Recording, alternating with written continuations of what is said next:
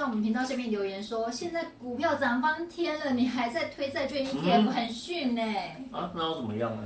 我们在投资的过程里面的话，我们讲究的是股债分配嘛，嗯、对不对？那你在这个时间点里面的话呢，我们只是在做债券产品的一个介绍而已啊。那你在投资的过程里面，你要自己去做股票的一个分配跟债券的一个分配啊，然后做一个呃适当比例的一个布局之后的话，你整个长期投资的过程才能够走得稳、走得好啊。